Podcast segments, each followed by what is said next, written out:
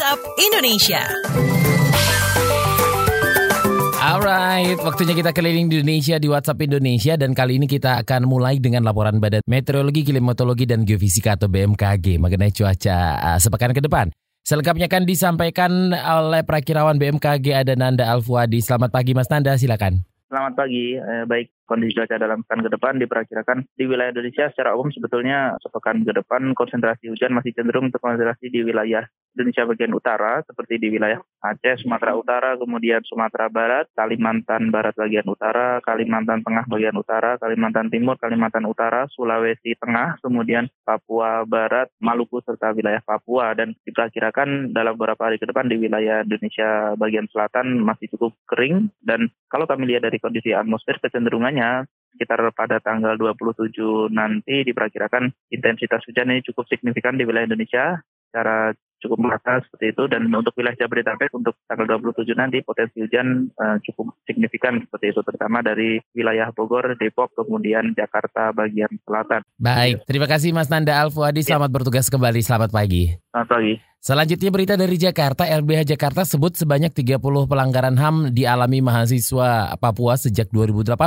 Selengkapnya kita simak uh, laporan dari reporter KBR Valda Kustarini. Selamat pagi, Valda. Selamat pagi. Dari 2018, Lembaga Bantuan Hukum Jakarta menyebut ada 30 peristiwa pelanggaran hak asasi manusia yang dialami oleh mahasiswa Papua di beberapa kota di Indonesia. Direktur Lembaga Bantuan Hukum Jakarta, Arif Maulana mengatakan, pelanggaran itu meliputi intimidasi, penggerebekan, pembubaran diskusi, penyerangan asrama, hingga penganiayaan. Arif Maulana juga mencatat paling banyak pelanggaran HAM dilakukan oleh aparat keamanan, organisasi masyarakat, hingga pejabat daerah. Beberapa kota yang tercatat memiliki kasus pelanggaran HAM pada mahasiswa Papua yaitu Surabaya 9 peristiwa, Jakarta 4 peristiwa, Kota Semarang 4 peristiwa, Bali 5 peristiwa, dan Papua 8 peristiwa. Demikian saya Valda Kustarini melaporkan. Oke, terima kasih Valda. Terakhir kita ke Cilacap, di mana Menteri Hukum dan Hak Asasi Manusia Yasona Loli menyatakan lapas super maksimum security Karanganyar, Nusa Kambangan sebagai lapas hemat energi. Kita simak bersama kontributor KBR Muhammad Ridlo. Selamat pagi. Selamat pagi. Menteri Hukum dan Hak Asasi Manusia Yasona Lauli menyatakan bahwa lapas super maksimum security Karanganyar Pulau Nusa Kambangan Cilacap sebagai lapas hemat energi. Sebab sebagian kebutuhan energi di lapas ini menggunakan teknologi pemanfaatan renewable energy atau energi terbarukan. Hal ini diungkapkan Yasona dalam peresmian lapas SMS Karanganyar di Nusa Kambangan Kamis 22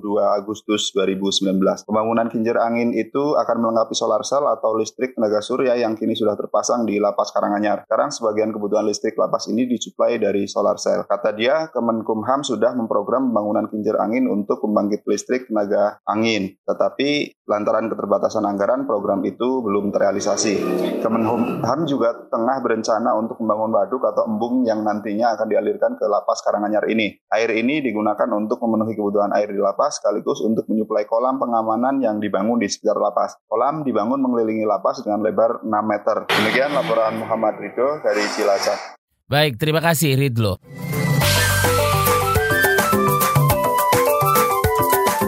WhatsApp Indonesia.